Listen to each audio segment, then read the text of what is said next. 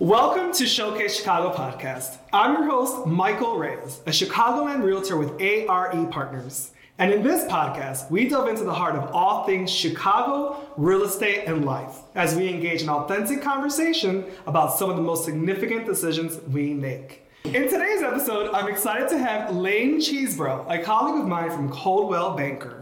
And today we'll be recapping the 2023 real estate market, what to expect in 2024, and I have some exciting news to share about how I leveled up in 2023. Lane, thank you so much for being here, and it's an honor to have you on the Showcase Chicago podcast.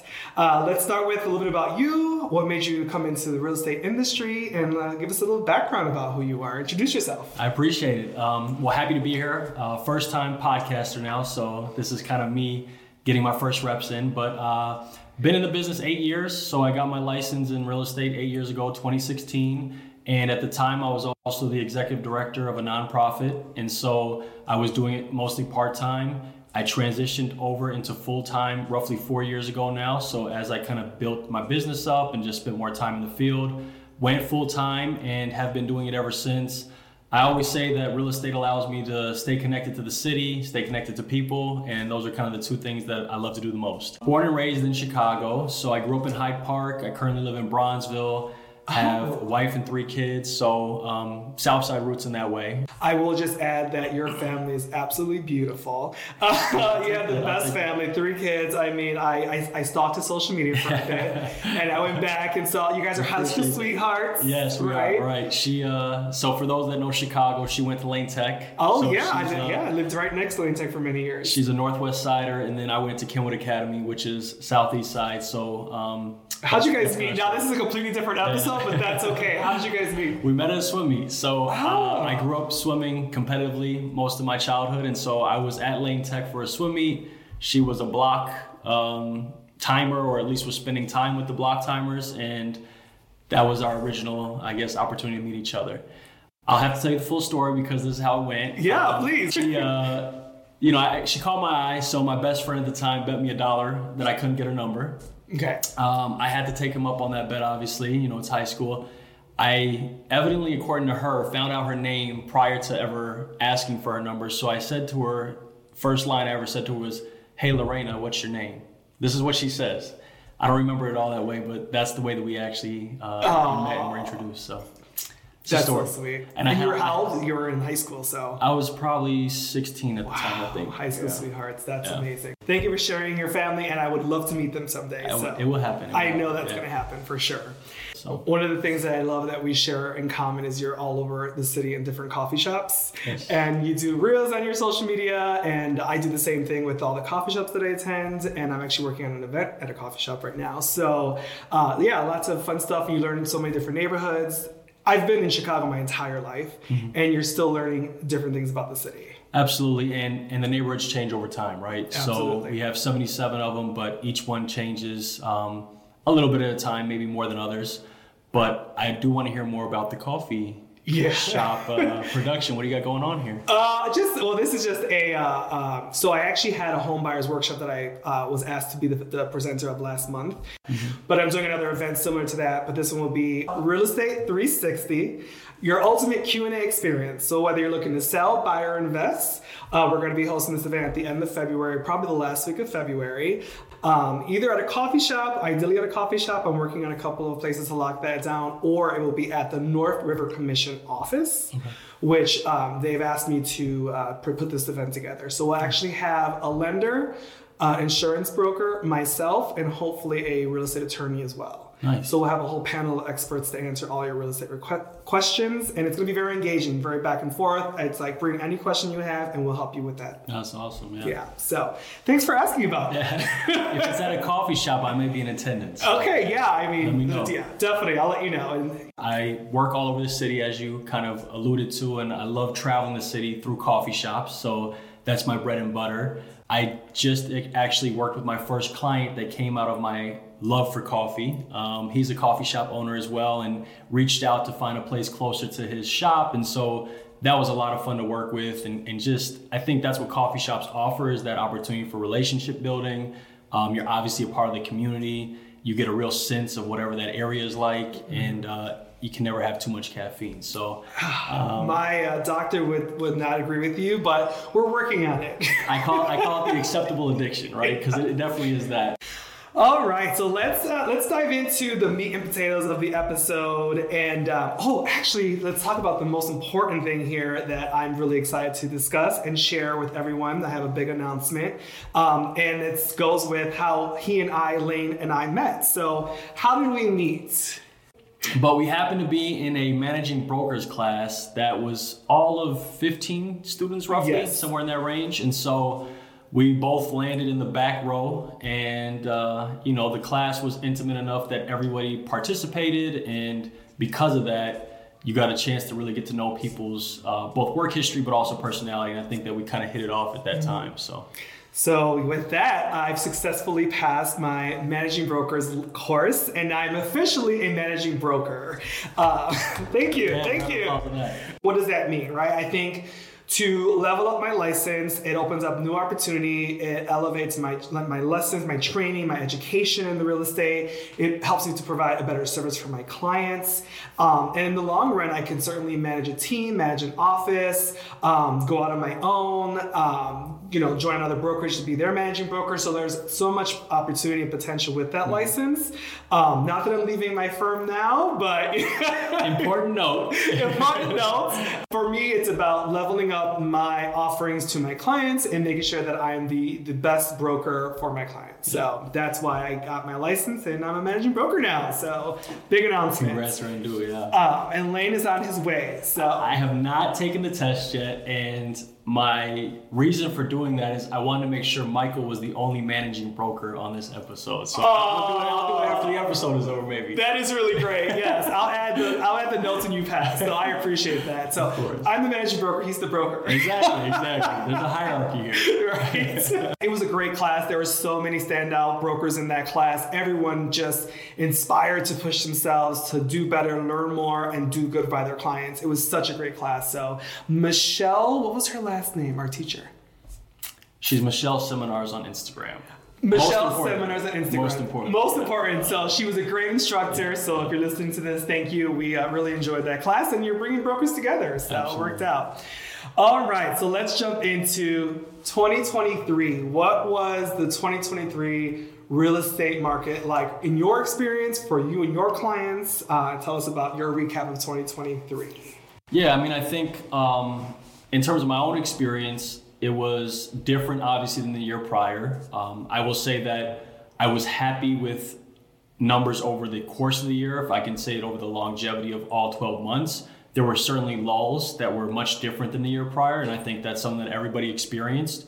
Um, in real estate, you know this to be true as well, but numbers were down 18%, I believe. In my experience, I sold less in volume than the year prior. So I think that's in line with very much what the expectations were given the market.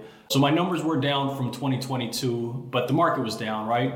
What I found though in working with my clients, uh, which I think is more important than anything, is just the timeline change for a lot of clients in the year itself. So as rates really jumped and reached almost eight, uh, right around October, November, I want to say was in that range that's when you really felt one of the first halts of the year. It reminded me of 2022 when rates, I want to say first touch six maybe. Um, but there was a, just a, a lag as soon as that happened.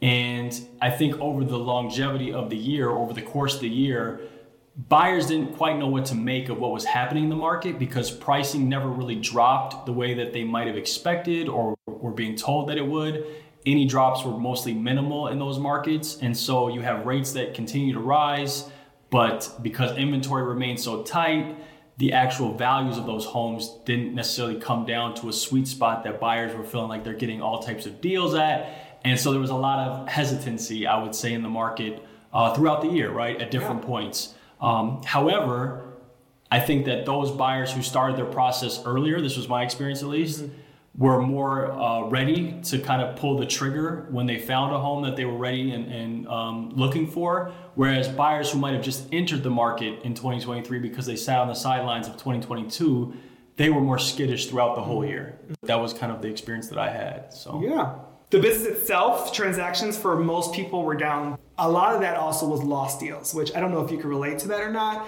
That was certainly something that I experienced personally. Mm-hmm. Um, and it was it really was rough because you you know you get to the finish line like day of closing it was losing the deal yeah day before closing mm-hmm. and i think that contributed to last year high interest rates as you've already mentioned no inventory and buyer confidence just being mm-hmm. down right they're they're kind of getting buying this property they're paying a lot of interest and then they get to close to the finish line and then they found a reason to pull out so i think you know looking at my personal business looking at other top producers in the industry uh, looking at all the brokers in my firm everyone was down i had a couple deals that were lost in attorney review um, one of which was a condo that really the HOA was less than forthcoming with where they were on a special assessment. And so, because of the new guidelines related to lending on condos, you can't have anything structural um, that's been deferred as maintenance, right? That could cause concern for the lender.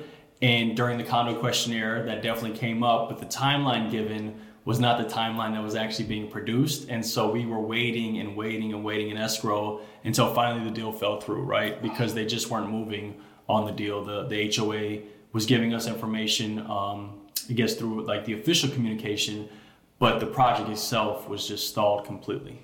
And so that was one thing that I think stood out.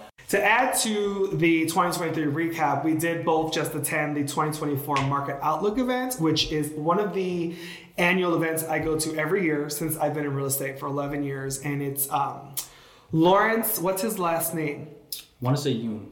Dr. Lawrence Yun as an economist. He's the chief economist for the National chief Association. Economist. Yep. And he always just has really great predictions and shared a lot of insight with us on um, on that market outlook event. So, what were some of the stats that stood out to you? Well, I think one of the stats was that Chicago actually fared well compared to the rest of the nation uh, when it came to sales. So his outlook was snow. I remember this statement of snow, right? So if you if you follow the weather, um, you always have somebody telling you what's going to happen with the weather, and it's not always the most exact, but they're giving you an idea of what to expect. And he was expecting that we were going to have quite a bit of activity. Um, in the 2024 season, I think we were talking a little bit earlier. We've both experienced that already as we're in January. Um, we've always been talking about when does the spring market start, right? Clients are always asking that. It's an ongoing conversation in Chicago and I'm sure um, nationally, but because of our weather, you're never quite sure when things are going to pick up. But the last few years, I think we've had early starts to the spring, uh, and that certainly holds true this year, right? So for me personally, if I look at my own business, I'm actively shopping with a number of buyers that are ready to write offers on properties that they're looking for, that they're excited about. They're realizing that they're not the only buyers that are now ready to write offers on properties that they're looking for and excited about. And so we're seeing a lot of multiple offer situations already in the early going, or at least I should say, I am seeing that with. Yeah, it's still very much a seller's market. Yes, yes. but I think for me, the early going here feels like more often than not, a new property coming to market properly priced is getting a lot of activity. Uh, it's just getting a lot of activity, whereas I didn't see quite as much of that, certainly towards the second half of last year, right? Yeah. Um, and so that is definitely back in play. And that would be the second takeaway for me from the market outlook is that I think the Fed has said they're planning to cut three times this three year. Three to four times is what they're predicting. Correct. There, yeah, and um, this Dr. is kind of going into our 2024 kind of uh, updates and predictions and uh, what we expect. So this is a great segue into that. well, and, and, and, Dr. Yun was saying somewhere in the range of four to five. I want to say he said, um, and I found it interesting that he thought or he predicted that rates would still hover in the sixes. So it would be, um, I think, uh, let's say not unusual, but it would be uh, serendipitous if we got to the fives, according to him. Um, I don't think it's going to happen, but yeah. that's just my thought. and, and, he was right in line with that, right? Yeah. I think he was saying it's much much more likely that we'll stay in the sixes, but those cuts will probably be you know gradual cuts, and we're not looking at increases, which I think is the main difference, right? Absolutely. Whereas last year buyers were really seeing their rate float up and down depending on when they were in the in the year, where they were in the year. Some condo rates were like eight two, eight three. You know right, what I mean? Right. So it's yeah. Well, and then you get it. You know, you, you can have almost a point difference depending on when you decide to buy as you're tracking it, right? Mm-hmm. And I don't see that kind of volatility happening this yeah. year based on what's being predicted. Yeah. So the one thing I'll go back to on that is, um, and I often tell people this in terms of like January 1st, I get so busy. Mm-hmm. And it's really the spring market starts January 1st. Yeah. Um, I ended up choosing to go to New Orleans for Christmas this year. And, you know, they say if you want to get busy and you want business, go out of town. And that's exactly what happened to me. And of course, I was working in the French quarters doing my thing. Um, and I set up, you know, three new active buyers that signed buyer exclusive with me. I put a multifamily property under contract for one of my investor clients. Um, and as of January 1st, my phone has just been ringing. So it's like the spring market is started, it's hot, it's ready to go. Yeah. Um, and I think that again, we're kind of jumping into 2024 predictions and 2023 recap, but the biggest challenge we've had is inventory and, of course, rates and buyer confidence. Now, the ch- what I foresee happening in this coming market is as these rates continue to drop, prices continue to increase. Yeah. And so, like I've been saying all last year, you may pay on the front end with the interest rate, but you can always refinance later. Versus now, the price is going to go up, and I want to say it was somewhere the prices may go up to like two, three, or four percent of, the- of the current prices. So, of the the major um, kind of platforms, the forecast looks like pretty much most are in line with three to four percent. I guess four being the high, and only one platform is actually predicting that we'll see a decrease in pricing. Oh, That's Realtor.com. we should probably not plug their name. Most of the major platforms are predicting an increase in price of three, Three to four percent. gain. Yeah. And I can see that definitely happening as these rates continue to decline this year. And you know, it's also an election year, so there's a lot of talk about how rates fluctuate, uh, and you know, as the closer we get to the election. And so I foresee that happening for sure.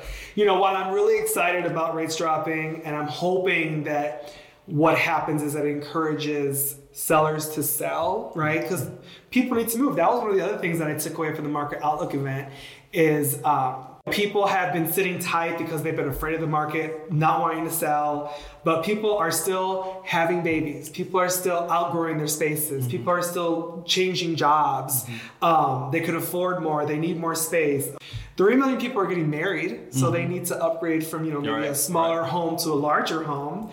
You know, 1.5 people are divorcing. No. You know what I mean? So people need to move. You know what I mean? But they've been they've been sitting tight and holding strong in these low rates that they've had. Um, so I'm hoping that as these rates drop, we will start to see more people selling because that's what we need. We need more people to sell. Well, inventory, and, and I think a lot of times you hear realtors talk about your local market, right? And I think this is where it truly applies.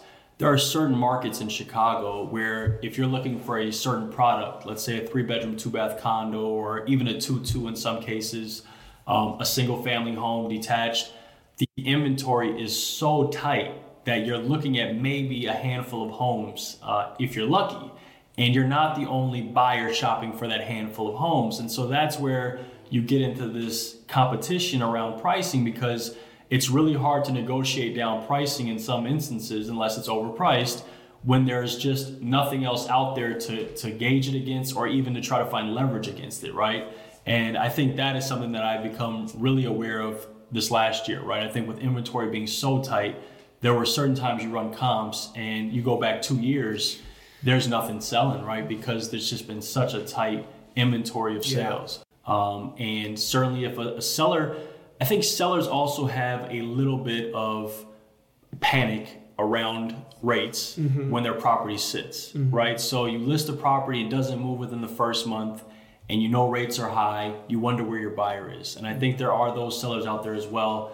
And that is the biggest difference right now, I think, going into 2024 is sellers have a lot of confidence with listing their home right now as opposed to the tail end of 2023.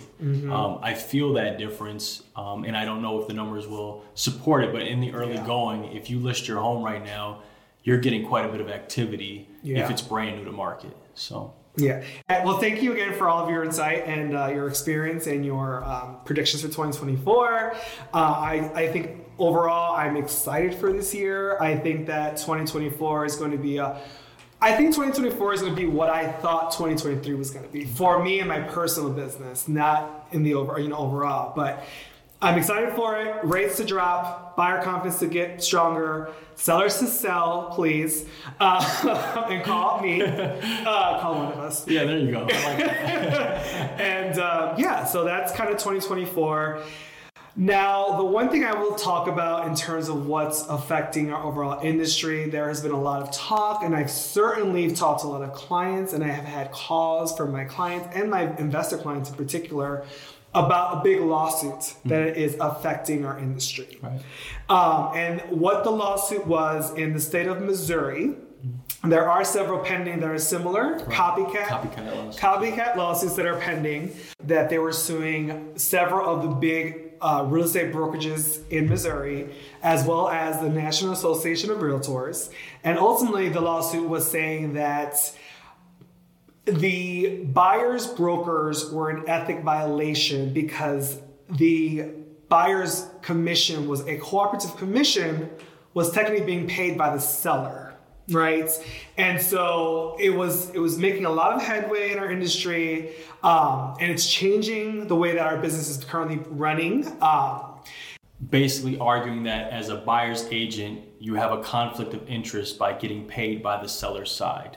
And I think that is something that in the industry is different than looking at it from outside the industry, if I can say it from my vantage point. So Yeah. um, I remember my first deal uh, when I first bought a piece of real estate. I wasn't an agent at the time, so I didn't represent myself. My brother-in-law was in the business, so he represented me, and so I saw the way the process played out. But there is a element to the process that you think of as, wow, it's interesting that the buyer's agent is getting paid by the seller essentially because of their relationship or their listing agreement with the seller's brokerage. One thing I'll just add to that is technically everything's being paid by the buyer, but that's a whole other side right. conversation. They're bringing that big bag of money. Right to, to the closing table. Go ahead. Sorry to cut you off. so so I understand initially where that idea might come from, right? And I will say now, having been in the business and certainly um, the way that the business operates from my experience,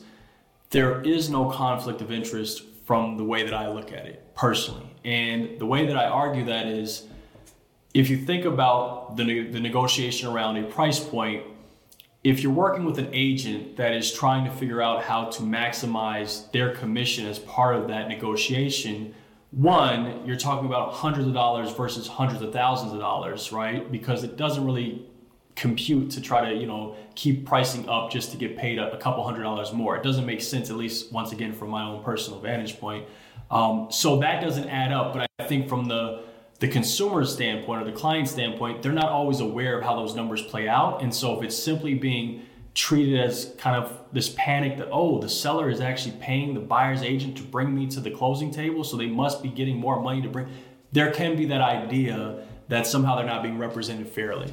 Um, the other thing that stood out stood out to me about the lawsuit is I always have that conversation with the clients that I'm working with, whether that be the seller and putting together a listing agreement and explain what's going to happen with the commission that we're negotiating, or that be the buyer and explaining what's going to happen at a closing table and why there's a cooperating, um, you know, commission being offered on this property, and actually what that cooperating commission is. I mean, I always disclose that because to me, um, those are transparent elements of a, a deal, a transaction that end up coming up in the closing table anyway. Mm-hmm. And I don't see any real reason to hide the way that brokers are being paid because you're performing a service to the best of your ability. We don't work for free on the buy effect- side. effectively. yeah. Um, and because of that, you shouldn't, to me, have to hide what you're getting paid to do your job. Mm-hmm, mm-hmm. That's how I've looked at it. No, yeah. So it, it also caught me, just like I was caught off guard when I first saw, from a, a consumer standpoint, how commissions were being paid out. I was equally caught off guard by the lawsuit, which was suggesting that the listing agents or the agents involved were not disclosing to their clients how they were getting paid. Mm-hmm, um, And of course, that could all be lost in communication, and, and who Yeah. knows what's real because the lawsuit paid out a lot of money and lawyers collected most of it. Um, but you know, when a lot of money gets involved, I think people can figure out their own stories too. So Absolutely. I think the way that the structure exists now is to have full disclosure on both sides, fair representation, and the the seller wants to maximize their marketing, right? Market that property as much as they possibly can. Also, your best buyers are going to be buyers that are represented by a broker. Right? right. You know, they're going to be the most qualified. They're going to have clear representation. Mm-hmm. They're going to be the ones who are going to save the deal. They're going to be the ones talking to the attorneys, the lenders, the inspectors, moving things along. There are so many moving parts Yeah. to that, and a buyer who's unrepresented that has maybe no idea what they're doing, right? You don't necessarily want that buyer. you know what I mean? And so I think it came out of necessity because there was so much not being protected on the buy side and the consumer protection, right? That's the whole point. We're now clearly protecting the buyer's side of, of the transaction, the clients, as well as the seller, right? And You mean the current format is? yeah, the current format, exactly. Um, but as it's changing, which I will also add that I am actually excited about the lawsuit. Okay. There you go. There you go. Um, Come sign it. You know, for me, uh, I I think okay, right? I think I've already had these conversations with my buyers and my sellers. Mm-hmm. I've done. I have a lot of integrity, and the way that I run my business is all about data and disclosure, mm-hmm. right? So my buyers and seller consultations are next level. Mm-hmm. We were talking about that. Yeah. Yeah, and they are very detailed. I'm very thorough, and I don't want there to be no confusion. A lot of times I do videos, Yeah. and I explain all this in videos to them so they can watch a whole 10, 15 minute video. Right. Well, and, and to be frank, that's where I'm going to head with video as well, right? I mean, video lives on in perpetuity, so you can always circle back to it. You can rewatch something that you're a little unclear on still, and I think that's changing a lot about real estate in Yes, general. yes. So makes a lot of sense. Yeah. Mhm. It's yeah. So what I think it's going to do is I think since I run my business already with so much integrity and so much with so much transparency, um, I'm going to be fine. But I actually think I heard uh, 200,000 brokers have left in the nation have left the industry in the last year.